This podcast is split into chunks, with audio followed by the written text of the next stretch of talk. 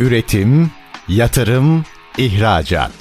Üreten Türkiye'nin radyosu Endüstri Radyo sizin bulunduğunuz her yerde. Endüstri Radyo'yu arabada, bilgisayarda ve cep telefonunuzdan her yerde dinleyebilirsiniz. Endüstri Radyo.com Bikem Öğünç Demir'in hazırlayıp sunduğu Üretime Yön Verenler programı başlıyor.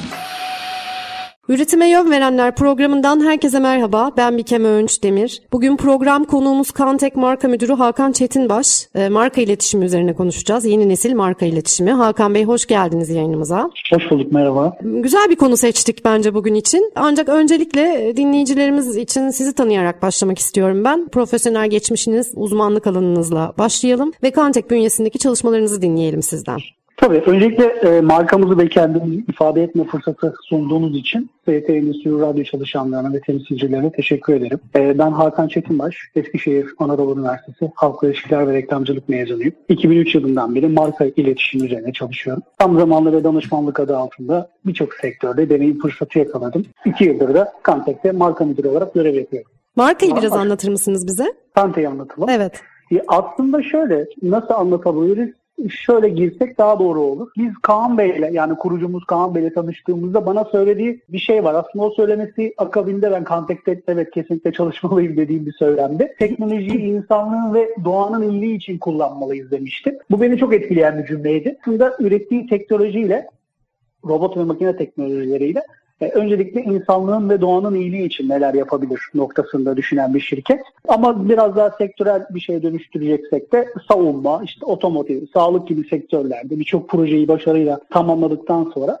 tavukçuluk sektörü için hazırladığı bir projede birinci ürüne temas etmeyi ne kadar çok sevdiğini keşfediyor şirket ve deneyimlerini, gelişimlerini tamamen beyaz et sektörü adına yapmaya karar veriyor. Sözün özü tavuk ve yumurta sektörü için müşterilerin ihtiyaçları doğrultusunda tamamen müşterilerine özel makine ve robot teknolojileri üreten bir ARGE şirketi diyebiliriz. Çok teşekkür ederim. Ben de zaten e, Gıda Enstitüsü özelinde robot ve e, makine teknolojileri tasarladığınızdan söz edecektim. Modern çözümler üreten bir firma olarak. Firmanızın yapılanması ve çalışmalarını bize anlattınız. Ben ancak şeyi merak ediyorum. Hani beyaz et sektörü için, tavukçuluk sektörü için bir projeyle diye bir giriş yaptınız. Bu projeyi biraz anlatır mısınız bize? Şöyle şirket olarak biz tavukçuluk sektöründe işte gıda işlemeden birinci, ikinci ürüne yönelik işte tabaklama, tartım, etiketleme, tasnif ve işte istifleme süreçlerinde hizmet veriyoruz. Bunun yanı sıra soğuk hava depolarına özel tasarladığımız sistemlerle de hak sonunda işte ürün sınıflandırma ve paletleme süreçlerinde de deneyimli olduğumuzu söyleyebilirim.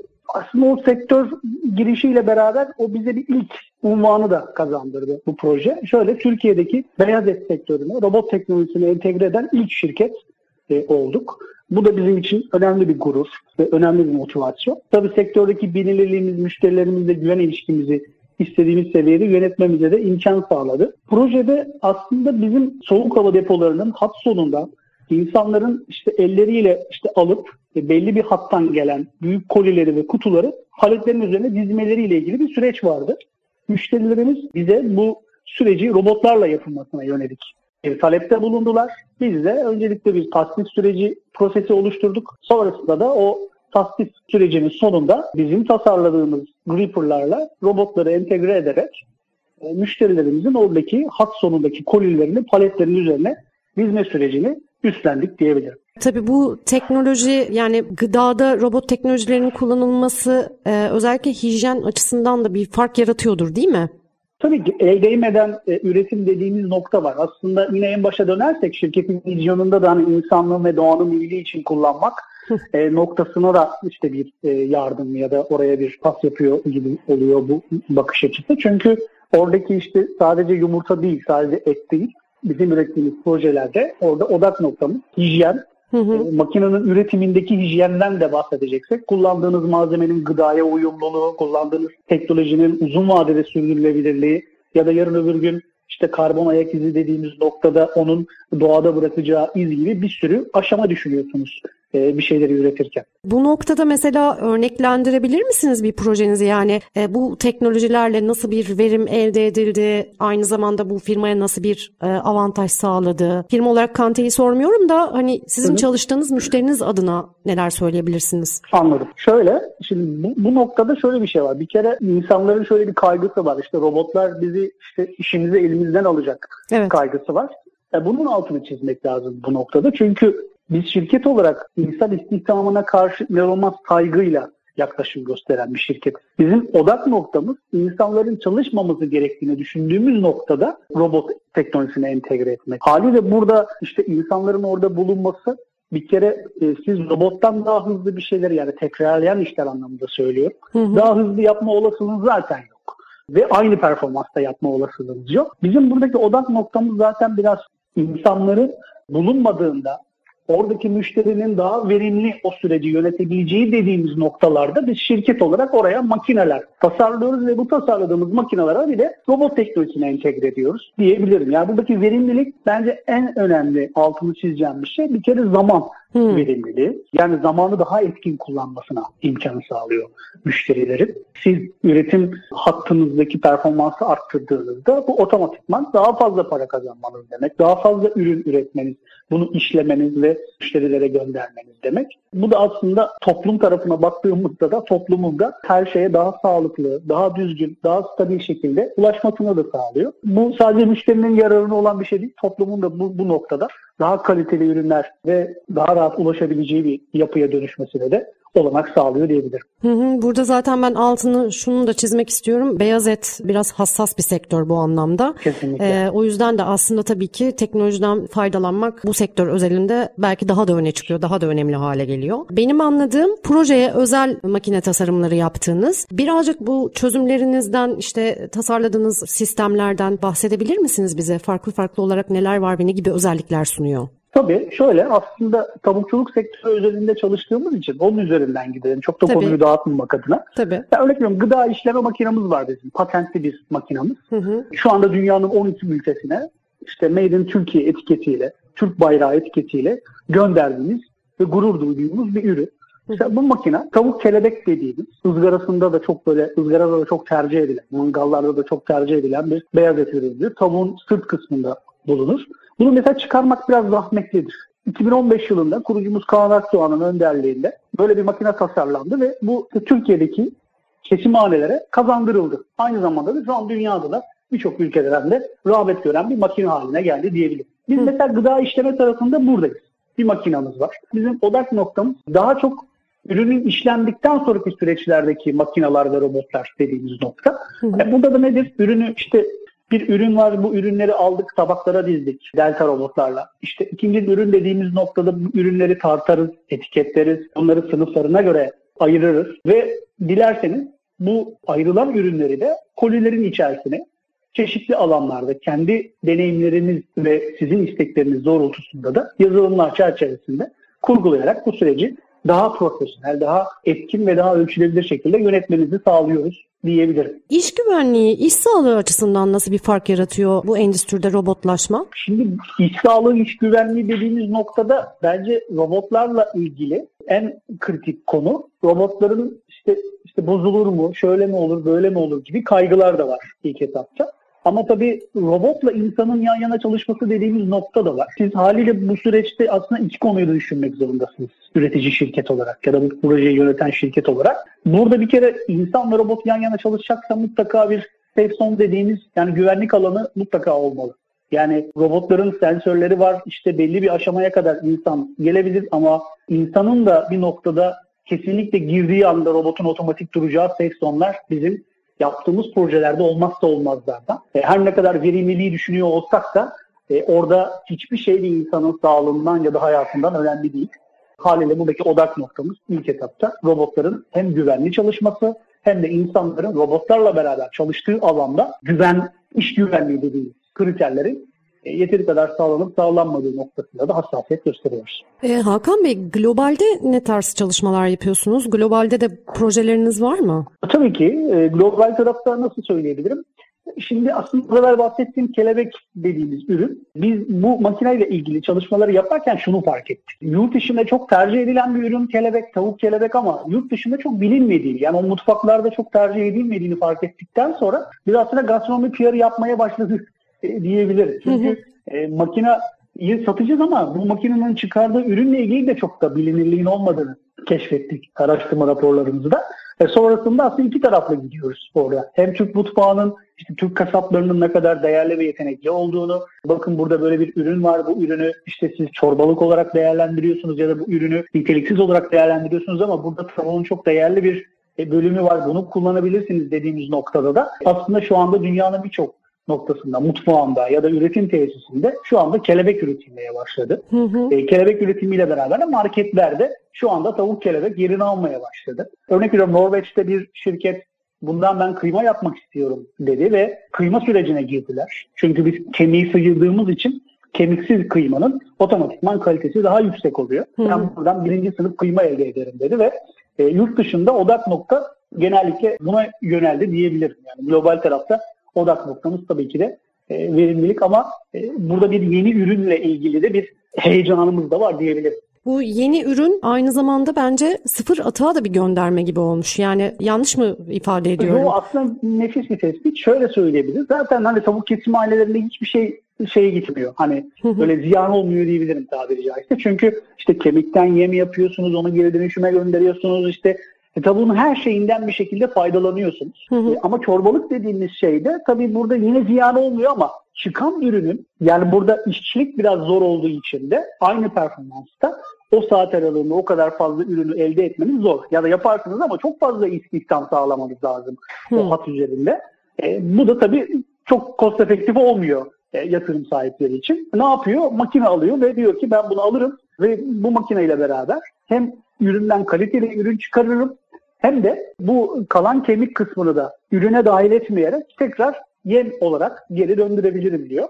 E, orada aslında iki taraflı bir win-win dediğimiz bir konuya da değinmiş oldunuz. Evet aynen öyle. Şimdi aslında biraz konuştuk bunu ama e, araya gitmeden önce böyle bir hatırlatma olsun, altını çizmek olsun niyetim. Bu robotlaşma işte gıda endüstrisinde tavukçuluk sektörü özelinde bunu yanıtlayabiliriz. Rekabet avantajı yaratan yanları nedir e, bunu müşterileriniz açısından düşündüğümüzde? Peki bunu yurt içi mi değerlendiriyoruz, yurt dışı mı? Yani İki genel... türlü de değerlendirebiliriz. Peki. Yurt içi baktığımızda aslında hani az evvel de söylediğim gibi Türkiye'nin e, beyaz et sektörüne robot teknolojisine entegre eden ilk şirket olduğunuz zaman ister istemez e, zaten hani şirketin e, bilinirliği konusunda çok fazla kaygınız olmuyor. Çünkü içeride projeyle projelerle ilgili de çok fazla e, hani rekabet edeceğiniz çok şirketinde olduğunu söyleyemem. Çünkü bu kadar büyük yatırımlar öyle her şirketin rahatlıkla birilerine teslim edeceği süreçler değil. Burada projeyi işte ARGE sürecindeki yarattığınız güven,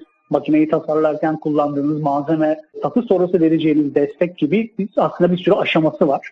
Bu aşamaları değerlendirirken de sektörde oluşturacağınız algı sizin daha büyük projeler yönetmenizde çok önemli bir rehber haline geliyor. Hı hı. Yurt dışında da açıkçası evet yani yaptığımız işte robot teknolojileri kapsamında çok fazla bu işi yapan e, şirket var ama globalde şirketimizin özellikle pazarlama tarafında altını çizdiği konu bir kere patentli makinamızın daha fazla ülke tarafından tercih edilmesi ya bunun için yapıyoruz yani pazarlama çalışmalarındaki odak noktamızı. Hı hı. E, arka planda da tabii dediğim gibi bir kelebek ürünü var. Bu ürünün tanıtılmasını hem de Türk mutfağının yurt dışında ne kadar zengin olduğuna dair de algının oluşması adına da katkılar sağlamaya çalışıyoruz diyebilirim. Çok teşekkür ederim. Şimdi evet. kısa bir araya gideceğiz. Üretime yön verenlerde kısa bir aradan sonra kaldığımız yerden devam edeceğiz. Üretim, yatırım, ihracat. Üreten Türkiye'nin radyosu Endüstri Radyo sizin bulunduğunuz her yerde. Endüstri Radyo'yu arabada, bilgisayarda ve cep telefonunuzdan her yerde dinleyebilirsiniz. Endüstri Radyo.com Üretime yön verenler kaldığı yerden devam ediyor. E, Kantek Marka Müdürü Hakan Çetinbaş'la sohbet ediyoruz bugün. Biraz Kantek'ten konuştuk, neler yaptığından, e, projelerinden, gıda endüstrisine özel olarak robotlaşmanın sağladığı avantajları konuştuk. Ve son olarak da aslında Hakan Bey rekabet avantajı yaratmada patentli makinelerin daha fazla kullanılması yönünde bir ifade kullandı. Hakan Bey isterseniz böyle bir hatırlatma yapalım. Patentli makinelerin kullanılması neden önemli? Şimdi bir kere aslında bu üreticiyi desteklemek çok daha motivasyona dönüşmesine sebep olur. E, ikincisi patent dediğiniz noktada sizin müşteri olarak yarın öbür gün hukuksal anlamda kendinizi sıkıntıya e, sokmamanız demek. Çünkü patentli bir makinenin e, her türlü kullanım hakkı var. Haliyle yarın bir müşteri olarak ya da diğer patent sahibi şirketler size konuyla ilgili bir geri bildirimde bulunduğunda hukuksal alanda e, bu hem işte müşteri olarak sizin canınızı sıkar, markanızı zedeler, iç iletişimde sorunlar yaşamanıza sebep olur gibi gibi noktalar var. Ama bu işin hukuksal tarafında daha duygusal bakacaksak konuya ki bence daha duygusal ve ileri vadede bakmaktan yanayım.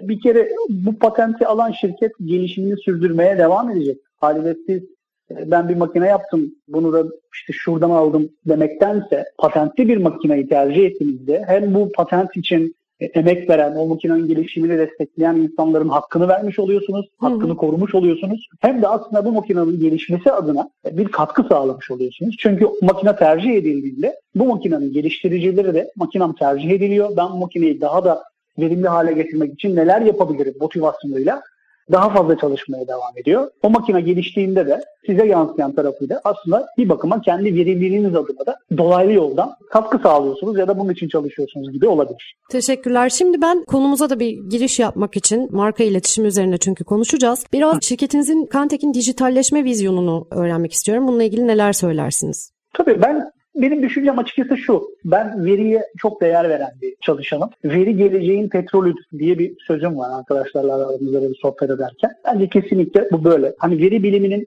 hem şirketimiz hem müşterilerimizin çok değerli olduğunu düşünüyorum. Şirket olarak ARGE süreçlerimizdeki mottomuz şu. Ölçemediğiniz bir şeyi geliştiremezsiniz. Haliyle projelerimizde ürettiğimiz tüm sistemlerimizde müşterinin hangi veriyi, hangi sıklıklarla takip etmesi gerektiğini, projenin ilk aşamalarında e, mutlaka konuşuyoruz. Veri yaklaşımı hem müşteriye sağladığımız katma değeri ölçmemize hem de işte müşterilerimizin kendilerini geliştirmek adına veriler toplamasına imkan sağlıyor diyebiliriz. Yani robot teknolojisinden bahsettiğiniz bir dönemde bizim aslında şirket olarak görmek istediğimiz manzara şu, proje bittiğinde. Patronlar ofislerinde oturdukları yerler, televizyonlarından üretimi takip etsinler. Hat sorumluları da ellerindeki tabletlerden ya da teknolojik cihazlardan üretimi gerçek zamanlı takip etsinler. Bir de dijitalleşme demişken şunu da değinmek lazım. Satış sonrası destek, teknik destek süreçleri de bizim işimizde çok ama çok önemli. Yani ben projeyi yaptım teslim ettim hadi eyvallah deyip çekip gidemezsin. Hı hı. O projenin devamlılığı ve sürdürülebilirliği çok çok çok önemli Kesinlikle. müşteriler adına. Haliyle teknik destek süreçlerinde de biz e, süreci hızlandırmak adına bütün makinelerimize uzaktan erişim teknolojisi entegre ediyoruz. Bu da ne demek? Dünyanın neresi olursanız olun biz makinelerimize internet aracılığıyla zaten ulaşabiliyoruz ve ilk müdahaleyi onun üzerinden mühendislerimiz, teknik servis mühendislerimiz yapıyorlar. Bu da hem makinelere uzaktan hızlı bir şekilde erişme imkanı sağlıyor hem de müşterinin eğer mevcutta bir sorunu varsa, makineyle ilgili ya aksatan bir şey varsa onu da hızlı bir şekilde tespit etmeniz ve çözmeniz adına da bir imkan sağlıyor diyebilirim. Ama işin özü şirket olarak veriye çok ama çok değer veriyoruz. Çok güzel anlattınız. Markalaşmaya gireceğim şimdi buradan. Yani daha doğrusu marka iletişimi ile ilgili olarak neler söylersiniz? Yani günümüzde marka iletişiminin önemi ve bu nasıl sağlanmalı? Şimdi marka iletişimi dediğiniz noktada bana göre markalar duyguların üzerine inşa edilir. Hı hı. E, ama B2B'de duygular size çok para kazandırmıyor. Bunun yanında e, cost efektif yani uygun maliyet dediğimiz ya da benefit cost, fayda maliyet analizleri gibi birçok kavramı da yanında yönetmeniz lazım. Şimdi B2C'de işler biraz daha az dinamikle ilerler. Ama B2B dediğimiz noktada artık çok fazla dinamiği düşürmek zorundasınız. Yani markanızın bilinirliği, işte güven inşasını doğru yönettiğinizde yüksek oranda zaten başarılı oluyorsunuz. Bir de şöyle bir hata var marka iletişiminde bana göre gözlemlediğim kadarıyla çok bilinmenin önemli olduğunu ve gerisinin çok önemli olmadığını savunuyor yatırım sahipleri. Bu çok tehlikeli bir bakış açısı. Çünkü bilinmek kadar nasıl bilindiğiniz de çok önemli. Yani çok biliniyorsun, tanınıyorsun herkes tarafından ama insanlar seninle ilgili ne düşünüyorlar? Nasıl biliyorlar? Yani onların zihinlerinde konumlandırdığın marka tam olarak nerede? Olumlu mu, olumsuz mu? Hani reklamın iyisi kötüsü olmaz diyorlar ki. Ha, tam onu diyecektim. O dönem yani, bitti galiba. ya öyle öyle bir dönem hiç olmadı zaten. Evet. Hiçbir reklamcıya zaten bunu söyletemezsiniz. Yani reklamın iyisi kötüsü olmaz olur mu? Tabii ki de var. Yani reklamın iyisi de olur, kötüsü de olur. E, kötü reklam sizi çok kötü yerlerde konumlandırır ve evet bilinirsiniz, reklam yaparsınız, bilinirsiniz ama o ürünle ilgili insanların zihninde oluşturduğunuz kavram ne hangileri? Yani sizin markanızı düşündüğünde insanlara hangi duygularını tetikletiyor sizin markanız? Bu önemli. Derin gibi bu B2C'de biraz daha kolay olabilir ama B2B'de bu işin duygu kadar yani o duygu cazibesi kadar işin bir de işte maliyet kısmı var, verimlilik kısmı var. Yatırım sahipleri çünkü burada hani duyguların üzerine para yatırmıyorlar.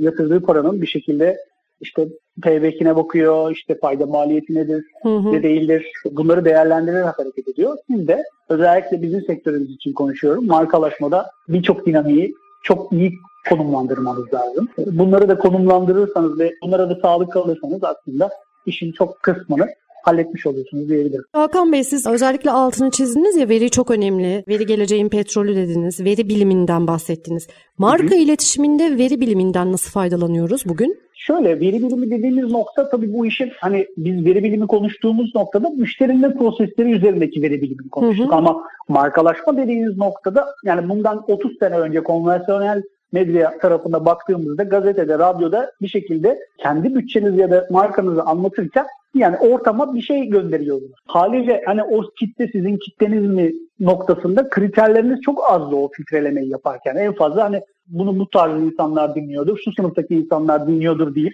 ya da şu gazeteyi bu adamlar okuyordur, şu dergiyi bu adamlar okuyordur değil. Bir şekilde filtreler yapabiliyordunuz. Ama artık veri bilimi dediğiniz noktada özellikle sosyal medya dediğimiz alanda hangi verileri nereden topluyorsunuz? Bu kullandığınız verileri pazarlamanın ve marka iletişiminde nerede kullanıyorsunuz noktası çok önemli. Şöyle çok basit bir örnek vereceğim. Bizim Tabii. ara ara yayınladığımız yazılar var. Mesela biz bu yazıların hepsine piksel kod koyarız.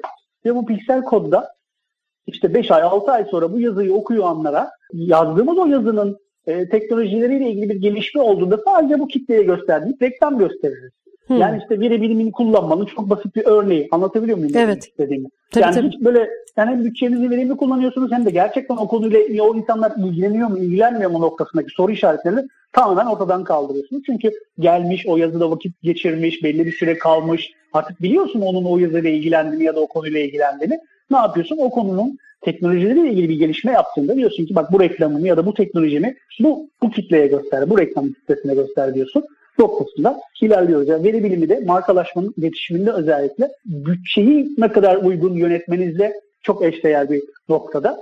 Bunu başardığınızda hem daha fazla insana ulaşıyorsunuz hem doğru insana ulaşıyorsunuz hem de bütçenizi çok verimli kullanıyorsunuz. Tabii hedef kitleye ulaşmak aslında günümüzde en önemli e, nokta altı çizilmesi gerek. Bu noktada bence zaten bunların hepsi birbirine bağlı durumlar ama e, biraz önce bu reklamın iyisi kötüsü olmaz üzerinden hani bir konuştuk. Bunun üzerinden gidersek bugün marka iletişiminde etik desem size neler söylersiniz? Valla pazarlama 5.0 derim. Çünkü e, pazarlama 5.0 artık sadece insan merkezli ya da dijital destekli dediğimiz kavramın yanında kamu yararına bir şeyler yapmaktan da geçiyor gerekiyor. Çünkü etik dediğimiz şey sadece bireyselde insanları ikna etmekten ziyade toplumun da ne kadar faydasına bir şeyler yaptığınızla alakalı. Onun için benim buradaki etikten kastım ya da sizin söylemeye çalıştığınız şeyi desteklemek adına söyleyeyim. Biz şirket olarak ürettiğimiz teknolojilerde e, vizyonumuza olabildiğince sadık kalmaya çalışıyoruz. Çünkü siz ürettiğiniz malzemeyi, ürettiğiniz sistemi, teknolojiyi ne kadar çok insanlığın ve doğanın iyiliği üzerine yapmak istiyorum düşüncesiyle hareket ederseniz bu otomatikman yaptığınız işe yansıyor. E, bir de benim gördüğüm etikle bağdaştırabileceğim bir şey. David Ogilvy benim çok sevdiğim bir reklamcıdır. Reklamcılar dünyasında kralı diye de geçer.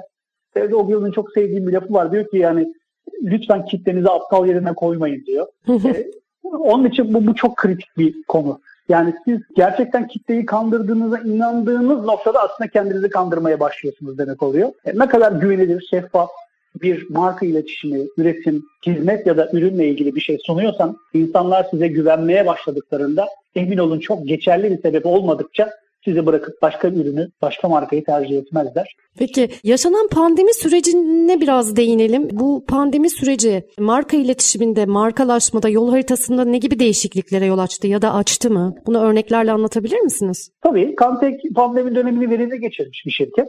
Yani vizyonumuzda da yazdığı gibi biz insanlığın iyiliği için kullandığımız süreç diyebilirim. Çünkü hızlı maske yapma teknolojileri üzerine çalıştık o dönemde. Projelerle de insanlığın maskeyle daha çabuk buluşması adına katkılar sağladık diyebilirim. E, ama tabii pandemi kendini riskli hissettiği, kritik hissettiği bir dönemdi. Ve bu dönemde de biz olabildiğince neler yapabiliriz noktasında pazarlama tarafında çok majör değişikliklere yol açmadan bunun yanında biz kendi mühendis ekibimizi nasıl etkin kullanabiliriz e, çerçevesinde planlar yaptık. Ve dediğim gibi özellikle sağlık sektöründe hızlı maske yapmayla ilgili şirketlerle birlikte projeler yürüttük. Onların daha hızlı maske yapabilmesi adına neler yapabiliriz süreçlerini düşündük ve o süreci de en verimli şekilde geçirdiğimizi söyleyebilirim. Marka kimliği oluşturmanın ve devamında marka kimliğini korumanın ki birazcık bundan bahsettik. Olmazsa olmazları nelerdir Hakan Bey? Ya şimdi kurumsal renk işte burada çok kritik bir konu. Çünkü Hı. hani az evvel de söyledim ya bana göre markalar duyguların üzerine inşa edilir. Ama tabii bu duyguları destekleyecek ya da tetikleyecek bazı detayları da bilmeniz lazım. Marka kimliği oluştururken nasıl bir font kullandınız, nasıl bir renginiz var, sloganınız var mı, bunu nerelerde bir şekilde kullanıyorsunuz? Bu dinamiklere ne kadar çok sadıksınız? Yani kullanıyorsunuz ama işte bir kere yaptık kafamıza göre kullanıyor muyuz gibi bir şey mi var? Özellikle kurumsal kimliği belirledikten sonra iç ve dış iletişimde bunu kullanımda ne kadar inisiyatif sunuyorsunuz insanlara?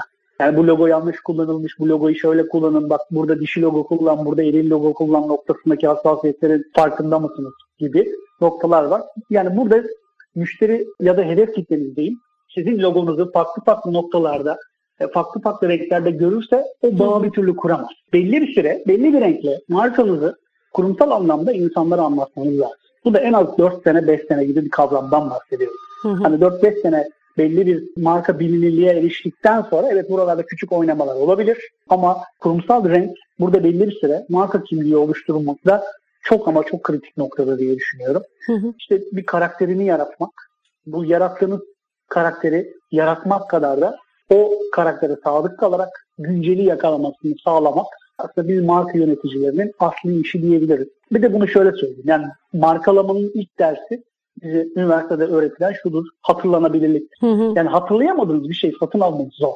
Hı hı. Haliyle buradaki hatırlamak dediğimiz noktada da hep aynı şeyi görmek, hep aynı şeyi hatırlatmak, hep e, aynı renkle aynı şeyi, aynı hizmet ve sizin ihtiyaçlarınız doğrultusunda gösterdiği zaman bir şekilde konumlanmanız sizin ihtiyaçlarınız doğrultusunda doğru yere gidiyor. Philip Wexler'ın çok sevdiğim bir lafı var. Onunla bitireyim. Pazarlama ve iletişim bir tavırdır, bir departman değildir der.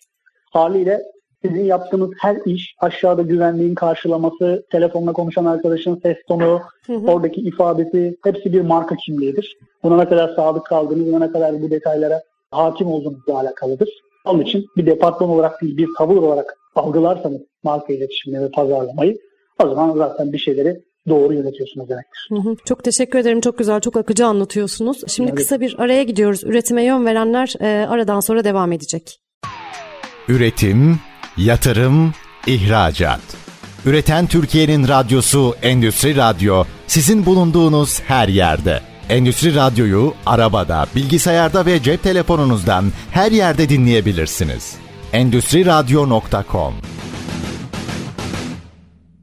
Üretime yön verenler devam ediyor. Kantek marka müdürü Hakan Çetinbaş bize markalaşmaya dair, marka iletişimine dair çok değerli bilgiler veriyor. Biraz önce de marka kimliğini oluşturma üzerine konuşuyorduk. Olmazsa olmazları nelerdir onu anlattı bize Hakan Bey. Burada da çok sevdiği bir sözü paylaştı bizlerle. Pazarlama ve iletişim bir tavırdır, bir departman değildir dedi. İsterseniz Hakan Bey böyle bir hatırlatmayla başlayalım. Hani marka kimliği oluşturmanın olmazsa olmazlarından ve bu altını çizdiğim cümleden girerek. Tabii yani Dexter aslında bir reklamcı değildir, bir yazardır, ekonomi yazarıdır. Ama böyle bir cümle söylediğini bir yıllar önce bir kitapta okuduğunda fark ettiğimde çok hoşuma gitmişti. Bakın işte yıllar sonra hala da diğerlerden bir şekilde kendisini anıyoruz, hissediyoruz. Aslında bu, bu, bu bile bir markalaşma yani. Marka kimliği oluşturmak, bakın kendi kimliğiyle ilgili, kendi kişisel markasıyla ilgili o kadar değerli bir şey yaratmış ki o yarattığı şey 2003 yılının sonlarına doğru bile hala bir radyo frekansından insanlığa bir şekilde yayılıyor, iletiliyor, ulaştırılıyor. Onun için işte marka etiği, marka kimliği, bunlara ne kadar sadık kaldınız, buradaki detayları ne kadar yakaladığınızla alakalı. Tabii bunları yaparken de öyle ben bu rengi sevdim, ben işte patronumuz bu rengi sevdi, onun için bu rengi yapıyoruz noktasından uzaklaşarak bu marka tam olarak ne anlatmak istiyor, biz bunu hangi duygularla anlatacağız, peki bu duyguları hangi renklerle temsil edelim noktasını böyle birden fazla soruyu yan yana sorarak ve bunların cevaplarıyla aslında bir şekilde kimliği oluşturuyorsunuz diyebilirim. Bir mühendislik çalışması diyebiliriz aslına bakarsanız. Yani çok ciddi doğru Kesinlikle. bir planlama Tabii ki. ve uzun ki. bir süreç. Yani kısa bir süreçten de bahsetmiyoruz aslında. Kesinlikle değil. Bu anlamda hizmet verdiğiniz sektör özelinde marka iletişimine yönelik dinamikleriniz nelerdir peki? Hani tavukçuluk dedik ya beyaz et sektörü dedik. Buradaki dinamikten kastımız ürettiğimiz hizmetler mi yoksa Marka iletişimine yönelik neler yaptınız aslında? Nelerle okey. ilerlediğiniz? Anladım. Ya şimdi biz burada tabii B2B tarafında konuşacaksak eğer, burada odak nokta aslında verimlilik. Yani veriyi takip ettiğiniz, bu e, veriyi verimlilikle aynı paralelde tuttuğunuz, ürettiğiniz teknolojinin gıdaya uyumluluğu, işte belli standartlara sahip olduğu vurgusunun da altını çizerek yaptığınız projelerin hani renderından ziyade gerçek görüntüsünü sunmak çok ama çok önemli. Hı hı. Yani bak biz bunu yaptık ama render değil bu. Yani bu iş evet tasarladık, ARGE sürecinden geçirdik ama bak bu şu anda aktifte çalışan, e, şu anda bir şirketin, e, bir üretim tesisinin içerisinde aktif, canlı bir şekilde hayatına devam eden bir e, proje demek çok ama çok önemli. Onun için marka iletişimdeki dinamikleri kurgularken bizim için reel görüntü çok ama çok önemli. Bir de ben şuna çok dikkat ediyorum. Yani biz stok fotoğraf çok kullanmamaya özen gösteriyoruz. Hı hı. Yani stok fotoğraf, stok videodan ziyade aşağıda üretimdeki çalışan arkadaşlarımızı da markamızla eşdeğer tutalım. İşte onların yaptığı iş çok değerli. İşte kaynakçısından teknik servisindeki, montajdaki arkadaşların yaptığı işe kadar. Ben burada da mesela marka iletişiminde çok hassasiyetle yaklaştığım bir konudur. Bu marka hepimizin markası. Herkesin yaptığı şey çok ama çok değerli. Bir kolektif bilinci yaratmak adına da stok video ve da fotoğraftan ziyade kendi arkadaşlarımızın yaptığı işleri yansıtmak önemli oluyor. Bu müşteri tarafından da ne oluyor? Gerçekten iletişim kurduğu insanların fotoğrafını görmek, videosunu görmek, yaptığı işi izlemek markanın güvenilirliğini de destekliyor aslında. İnandırıcılık artıyor bir kere. Hem inandırıcılık aslında hem işte söylediğiniz o etik dediğiniz konu şeffaf olmak. Ya bizim Evet. sakladığımız bir şey yok. Biz buyuz işte. Yani ne eksiği ne fazlası. Biz yani yap- yapabildiğimiz bunlar, yapmak istediklerimiz bunlar. Eğer aynı fikirdeysek marka olarak, müşteri olarak o zaman birlikte çalışalım. Niye duruyoruz ki? Noktasında bir yaklaşım olsun. Hakan Bey birazcık şuna değinmek istiyorum. Mesela hani endüstri 1.0, 2.0, 3.0, 4.0 diyoruz ya. Bu gözle bakarsak pazarlama iletişimini, marka iletişimini böyle gelişimsel olarak nasıl anlatabiliriz? Yani geçirdiği evreleri ve bugün geldiği noktayı. E tabii ya burada şimdi şöyle bir o konu çok önemli. Pazarlama 1.0 tabii ürün merkezli bir şey. Hı hı. Yani mesela bundan 30 sene önce bir soba aldığınızda o sobanın sağlamlığıyla alakalı çok ciddi bir şey var. Yani mesela deriz ya işte önceki buzdolapları çok güzeldi, çok sağlamdı. Şu an niye aynısını göremiyoruz falan. E çünkü o zaman pazarlama dilinde ve üretim dilinde merkezde ürün vardı. Yani ür- ürünün sağlamlığıydı insanları yakalayan şey. Sonrasında müşteri merkezlilik oldu. Pazarlama 2.0'la beraber. E, müşteri merkezlilikten kastım nedir? Hani bak satış sonrası bana şuradan şu iletişim kanalından ulaşabilirsin. Bak çağrı merkezi kurdum. İşte gel bana şöyle geri bildirimler bulun. Ben kendimi iyileştirmek istiyorum, geliştirmek istiyorum noktasında bir şeyler oluşturduk. Pazarlama 3.0 insan merkezli hale geldi. İnsan merkezine demek ya insan bu toplumun en değerli e, konumunda bulunmalı. İnsan kendini değerli hissetmeli. E, insan özeldir. Sen bak bunları hak ediyorsun. Sen insan olarak şöyle teknolojiyi hak ediyorsun noktasında insanı koyduk. 4.0'da e, dijital destekli insan merkezlilik hayatımıza girdi. Hı hı. E, sosyal medya ve teknolojiyle beraber artık insanlara işte kişiselleştirilmiş reklamlar göstermeye başladık. İşte gülümseyerek artık ödeme yapabilen teknolojiler geliştirdik. Sizi yüzünüzü analiz ederek siz işte örnek veriyorum yurt dışında bu çok kullanılan bir yöntemdir. Siz akaryakıt istasyonunda biliyorsunuz pompacılar yoktur yurt dışında. Kendi yakıtınızı kendiniz koyarsınız ve orada beklediğiniz süreçte de çeşitli kameralar sizin yüzünüzü tarar ve bir yaş analizi yaparlar. Çok saniyeler içerisinde. Ve sizin yaşınıza uygun çok orada hızlı hızlı reklamlar göstermeye başlarlar. Ya şimdi hani dij- dijital destekli insan merkezinden kastımız bu. Ya da işte British Airlines'ın yaptığı şey var. Bir mutluluk battaniyeleri diye bir proje vardır. O da şudur. Siz uçağa bindiğinizde battaniyeleri üstünüze verirler ama battaniyelerin yanında bir de size e, şey verirler. Böyle bir kafa bandı verirler. Bu kafa bandı sizin o anki işte nabzınız, işte stresli misiniz, nasılsınız, iyi misiniz, mutlu musunuz noktasında bir sürü analiz yapar ve belli bir merkeze gönderir bu verileri. Siz o an kaygı hissediyorsanız da bu hosteslere hemen geri bildirim yapılır. Der ki bak işte şu numarada şu koltuktaki yolcu kendini iyi hissetmiyor, biraz stresli gözüküyor aldığımız verilerden. Lütfen ona yardımcı olur musun diyor ve gidiyor. E, ona destek oluyor bir şekilde. Yani dijital destekli insan merkeziden kastım bu. Yani örneklerle anlatırsam daha hı hı. net olur diye böyle Evet anlattım. evet çok güzel oldu. Yani pazarlama 5.0 artık içinde bulunduğumuz nokta. Yani orada nedir? Şimdi bunu konunun daha öncesinde söylemiştim. Yani dijital destekli insan ve kamu merkezlilik artık. Yani sadece insan değil aynı zamanda kamu merkezlilik de önemli. Yani siz bireyselde Hakan'a yaptığınız o pazarlama ile ilgili hassasiyetinizi kamu için ne kadar gösteriyorsunuz? Yani o kolektif bilince dönüştürebiliyor musunuz onu? Ya da gelecek için neler yapıyorsunuz? İşte bundan 30 sene, 100 sene, 200 sene sonra yaşayacaklar için yaptığın projelerle ilgili ya da yaptığın ürün ve hizmetlerle ilgili ne kadar hassasiyetin var noktası burada önemli tabii. Günümüzün önemli başlıklarından biri olan sürdürülebilirlik burada da karşımıza çıkmış oluyor böylelikle. Tabii canım. Ya sürdürülebilirlik zaten hep olmalı. Evet evet. Sürdüremediğiniz bir şey geliştiremezsiniz zaten. Onun için sürdürülebilirliği söylemiyorum bile ama Aynen. yine de güzel oldu altını çizdiğiniz. Bu noktada yeni medya etkisini de konuşalım biraz. Şimdi bir de yeni medya var. Şimdi Hı-hı. değil yani bayağıdır var ama hani evet. artık üniversitelerde ders olarak yani bölüm olarak bile görüyoruz yeni medyayı. Biraz yeni medya etkisini konuşalım pazarlama iletişiminde, marka iletişiminde. Yeni medyadan nasıl faydalanabiliriz?